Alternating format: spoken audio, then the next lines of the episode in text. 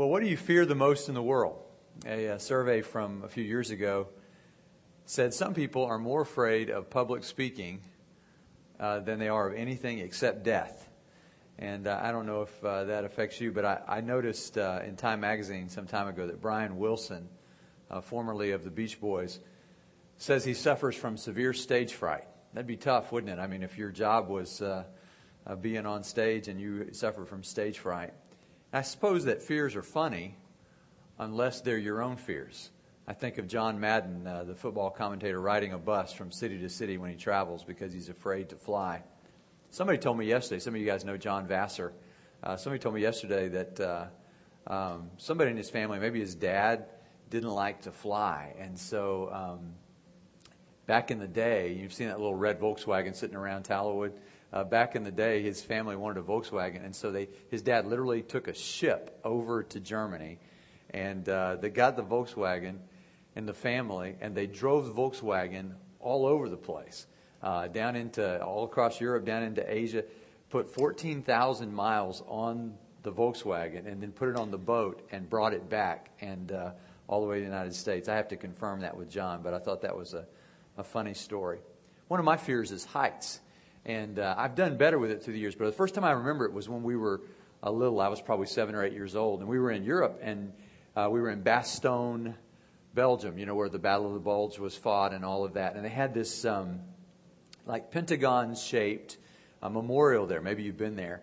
And you would get up on the roof, you know, and look down. It was probably, I guess, about three stories up. And my dad, who's, I, the only thing I know that my dad fears, he's kind of like Indiana Jones. He fears snakes, but other than that, not much else. And so he's like saying, Come over here and look off the edge. And I mean, I didn't want to get anywhere near the edge. And, you know, you sort of, through the years, you start figuring out what you fear and you kind of work through those things. And then uh, we were in New York City recently, and, uh, and Rob Perkins said, Hey, if you want to go up on top of a building, just call me because the company I work with has some buildings there. And, and so um, I guess it's the, um, the, um, the Morgan Stanley building, I believe it is, um, down in Times Square and uh, there's this guy named Joe Puglisi, and uh, Joe's in charge of the building. So I called uh, Rob, and Rob called Joe, and Joe called me. You know, I don't know if you, does anybody here know Joe? You know, Joe's kind of like your your stereotypical New York New Yorker. You know, he's like, you know, forget about it. You know, just kind of guy. Just says that every other sentence or so, and. Uh,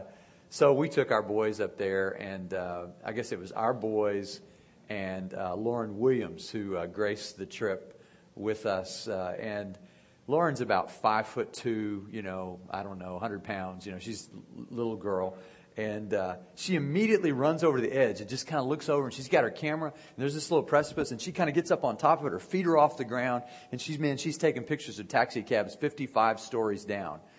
And uh, meanwhile, my son is just panicking, and uh, he grabs her and he goes, Don't do that.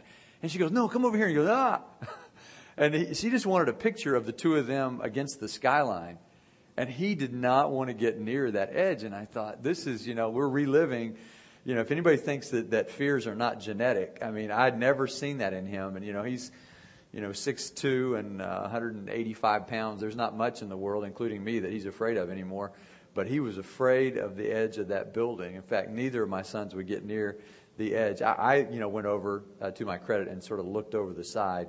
Uh, one in 20 Americans has uh, agoraphobia, the fear which leads to panic attacks in large crowds. You can get that in New York City uh, the week after Christmas, too. And uh, one in nine admits to having some kind of phobia. It makes fear the number one mental health problem for women, number two uh, for men. But for those who are really afraid, the terror is real. And I wonder how we face our fears. I think Simon Peter gives us an example uh, in our second study of him. I'm in Matthew chapter 14 verse 22.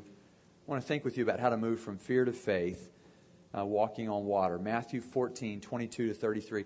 Let's stand together um, and hear the word of the Lord. Immediately, Jesus made the disciples get into the boat and go on ahead of him to the other side while he dismissed the crowd. And after he had dismissed them, he went up on a mountainside by himself to pray. When evening came, he was there alone. But the boat was already a considerable distance from land buffeted by the waves because the wind was against it. During the fourth watch of the night, Jesus went out to them, walking on the lake. And when the disciples saw him walking on the lake, they were terrified. It's a ghost, they said. and cried out in fear. But Jesus immediately said to them, Take courage. It is I. Don't be afraid. Lord, if it's you, Peter replied, tell me to come to you on the water.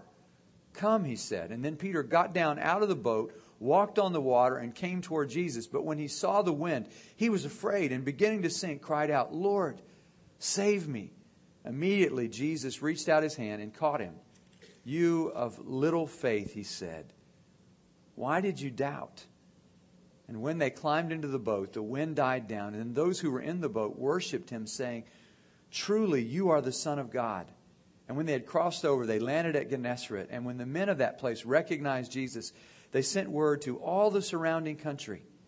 People brought all their sick to him, and he and begged him to let the sick just touch the edge of his cloak. And all who were touched, and all who touched him were healed. He may be seated. Well, we saw last week that Peter's first step in the journey of faith was to get out of the boat. You remember, uh, he was a fisherman and he was on the shore and uh, he caught a lot of fish and then he got out of the boat and he walked across the land and he left the boat behind. And again, we see him uh, this week getting out of the boat, but it's a different sort of thing. It's one thing to step out of the boat and to walk across dry ground, but it's another thing to step out of the boat and walk across a raging sea while the wind is blowing. And I read this passage and I wondered if Jesus was ever afraid.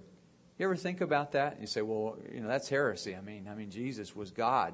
God's not afraid. I am not asking if the Heavenly Father was ever afraid.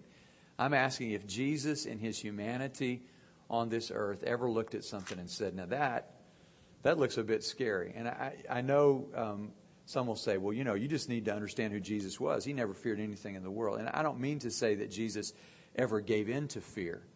But I think you would not be human if you didn't, uh, at some point, feel, uh, look at something and go, wow, now that's not something I want to do.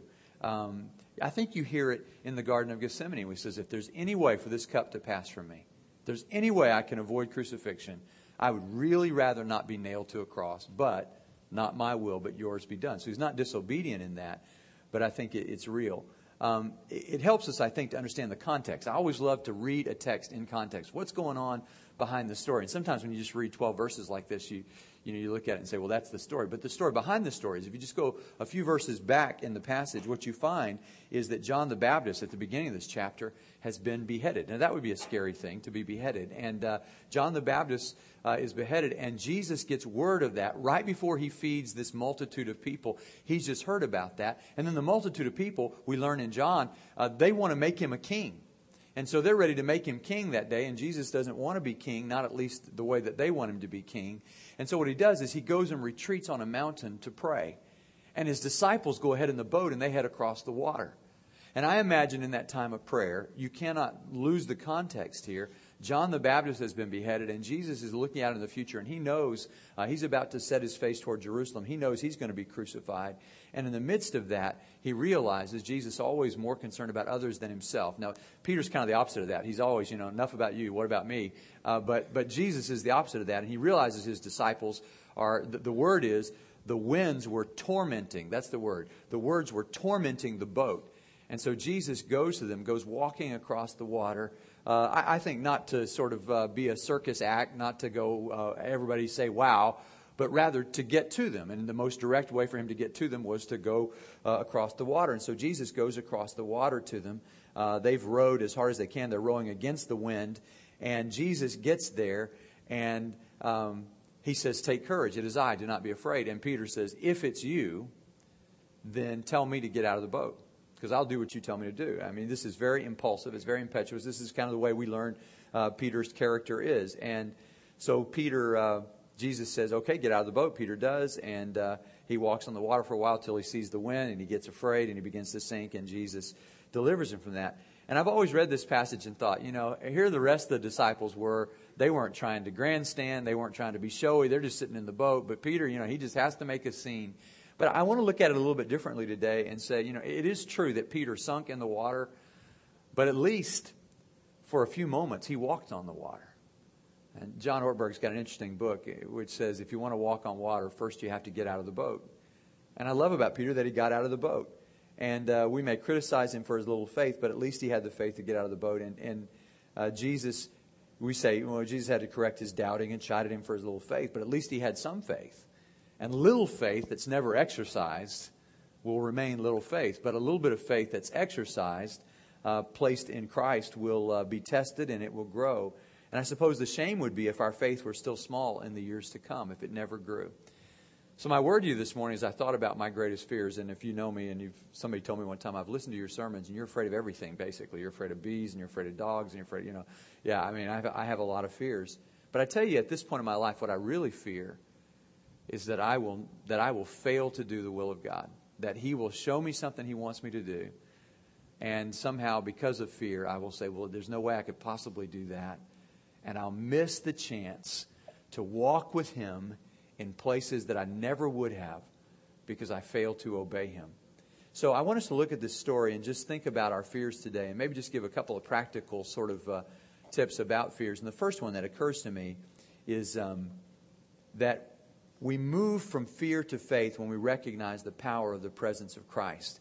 I mean, the disciples are afraid of the storm, but if you look closely, they're also afraid of a ghost. And uh, the word in Greek is phantasma, phantasm and uh, they're terrified at this prospect. Look, there's a ghost walking on the water, and uh, sometimes the storms in our life cloud our vision and keep us from seeing Christ in the storm. And there's a Richard Lederer lists um, uh, types of phobias in a book: acrophobia, the fear of heights; claustrophobia; ergophobia, that's the fear of work. Anybody got that one? Uh, anuptophobia, the fear of staying single; uh, pantophobia, that's fear of panting. No, it's the fear of everything. Uh, phobophobia, fear of being afraid. That would be terrible to have, wouldn't it? You know, if you're just always afraid, you're going to be afraid. Uh, triskaidekaphobia, the fear of the number 13. You know how you get in an elevator, there's no floor 13. Uh, in Paris, you can hire a 14th guest uh, to complete your party so that you don't have 13 in your party. Well, fear can dominate our lives if we let it. But I love what Jesus says take courage. It is I. Don't be afraid. And I was looking at that in the Greek, and what he really says is um, take courage. I am. Now, I'm, I still am. Um, I know there's a storm, but I'm still Jesus, and so you don't have to be afraid. Take courage, it is I. And, you know, David wrote in Psalm 23 Even though I walk through the valley of the shadow of death, I will not fear. Why? For you are with me. There is a power in the presence of God in our lives. And as we practice His presence, we come to hear what Isaiah wrote Fear not, for I have redeemed you. I have summoned you by name. You are mine. When you pass through the waters, I will be with you. So, you know, what do you fear? I remember some years ago, we had been here, I don't know, a year or something, and Tallowood, you know, Tallowood's just been very kind to me and my family, and we're so grateful. And uh, I think we'd been here about a year, and they said, We want to send you and your family uh, to Disney World. Is Disney World the one in Florida? I always get this wrong, but Disney World. And so we, we go over there, and our boys were little then. What would they have been? I don't know, um, maybe nine and, and uh, six or something like that. And, um, you know, when I was a kid, I mean, you could not get a roller coaster high enough for me. I mean, I just loved roller coasters. I loved the speed. I loved all that. I am well beyond that in my life now. I mean, I don't have any need to ride on roller coasters anymore. And then if you combine that with darkness, you know, then you have Space Mountain. You know, you got dark and uh, heights put together. And I almost got out of riding because we were in line the first day, and uh, Graham bailed. we got like to the front, and he was like, "I'm not going to do this." I'm like, "Good, I'm not either." And we walked. And then the next day, Chase says, I want to ride Space Mountain, you know, uh, impulsive, impetuous, yeah, Chase. And so we, uh, we go back in line and we get to the front of the line. And this time, Chase bails, and you know how you pair off with your kids, you know? Well, Melanie was with Chase, and I'm like, no, no, Mel, you can, you know, and she's, no, no, I got him. And so she took Chase out of line, and Graham and I, and I remember, you know, riding that ride, and the whole time sort of looking at him saying, uh, hey, I'm here. Don't be afraid. You know, and he's going, yeah, and he's enjoying it, and uh, I'm really afraid. Uh, we have a picture from uh, Tennessee a couple years ago where they got us to ride roller coasters again, and um, and I, I think I learned that day that you know if your dad is with you, uh, you are not afraid, and maybe the the, the key uh, to power over fear is the presence of our Father. And as we face our fears, we can take courage because God is still God. I am. God says, I, I still am. And he says, Never will I leave you, never will I forsake you. In fact, Catherine Hall has counted the fear nots, the don't be afraids in the Bible, and counted 365. Um, and I suppose that's one for each day of the year. So 2 Timothy chapter 1, verse 7 says, God has not given us, Roger Duck has taught me this verse, God has not given us the spirit of timidity, but of love and power and a sound mind. That's what God gives to you. Uh, the second thing I want to say to you is that we move from fear to faith when we risk everything to be with Christ. I mean, Peter was always talking, a lot of bravado. Um, when he says, Lord, since it's you, at least his perspective is right. If it's really you, then I'm not afraid. If it's not you, if this is a ghost, then I'm still f- afraid. But if it's you, then call me to walk on the water. And it's true that at the end of the day, if you look at verse 32, everybody worships Jesus. But Peter's, and Peter's the only one who, who sinks and almost drowns. But I credit him with this, that he was willing to risk his faith. Faith led him to risk. Listen to what Thomas Aquinas wrote. This may help you with your work today. If the primary aim of the captain were to preserve his ship, he would keep it in port forever. I mean, if, you, if your goal was to make sure the ship never sank, then you would just never leave port. Just stay right there. I mean, if the choice in life is to stay high and dry in the boat, waiting for the wind and waves to stop, um, you know, you can do that. Or you can step out of the boat and feel the exhilaration of walking on water. And I wonder, which category do you fall into? Um, are you a risk taker or not? Because one thing we learn in Jesus' parables, Matthew chapter 25 particularly, is that the kingdom of God rewards risk. I don't mean by that that we um, should do foolish things or that we should test God, but that if we're really walking with Jesus Christ, one way that we can discern that is that we're doing things that we wouldn't be doing if we weren't walking with Him. In other words, if you and I are doing the same things everybody else does um, and never taking a risk for the kingdom of God, then that would be a sign that we're not walking with Him. Some years ago, one of our ambassadors, I don't know if you remember Andrew Young, uh, his, youngest deci- his youngest daughter decided to get involved in mission work overseas. And uh, he called her to try to talk her out of it. And she said she felt called. And this is what Young said. He said, I never wanted my daughter to be a real Christian. I just wanted her to be a respectable one. I didn't want her to take a risk. I just wanted her, you know, uh, it's that song that Steve Camp used to sing when I was in college. Uh, some people want to live within the sound of chapel bells, but I want to run a mission a yard from the gates of hell. Um, that is, I, I want to do something that that causes me to risk. You can spend your life staring up the steps, or you can step up the stairs. Uh, it's humbling to realize that while I fear riding Space Mountain, my brother climbed Mount Kilimanjaro. Uh, he's climbed I don't know how many uh, four, is it 14,000 feet uh, mountains? I guess that's one of the milestones. And he did like two of those over the holidays, uh, prompting my father to say, So who's going to raise your kids when you fall off a mountain? But uh, anyway, um, you know, there's a difference between blowing up balloons at a birthday party and riding in a balloon around the world. I remember Brian, Brian Jones and Bertrand Piccard who went around the world in a balloon. Um, that would take a lot of courage for somebody like me to do that. Uh, I, my word to you this morning is the fear of the Lord is, um, you know, it's it's frightening, you know, to to live uh, with the reality that we're taking risks. I mean, it must have been frightening to step into the water, but I also want to say that it's exhilarating to be where God wants you to be. So, one last thought: it's possible to go back to fear. Uh, Peter does good; he gets out of the boat, and then. Um, you know, he starts shouting, Lord, save me, which is not a bad thing to say uh, when you're sinking in the water. And Jesus says, You have little faith. Why did you doubt? And I would just say, never take counsel of your fears. In other words, you know, if you listen to fear, there are a lot of things that you won't even try. Um, there's a great clip from the uh, Indiana Jones Last Crusade movie, and I want it sort of to be the uh, final thought for us before we um, before we finish this morning.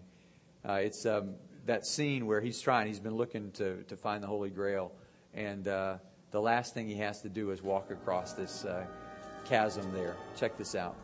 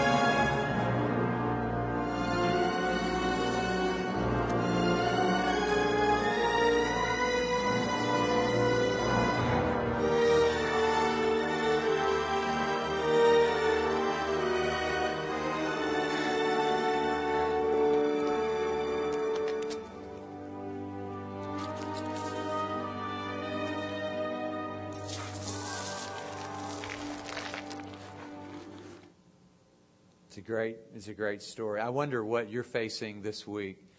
Uh, that if you were to admit it in your heart of hearts, it's something that's a bit fearful for you. Uh, for Melanie and I, uh, as we mentioned to you last week, and um, I think Jim's going to have you all uh, who would like to to come and pray for us. Um, we are facing a hearing this uh, Friday at 1:30 in Georgetown, um, and this is a real leap of faith for us because uh, we, at this point, if we could have what we want, would want to bring Casey into our home.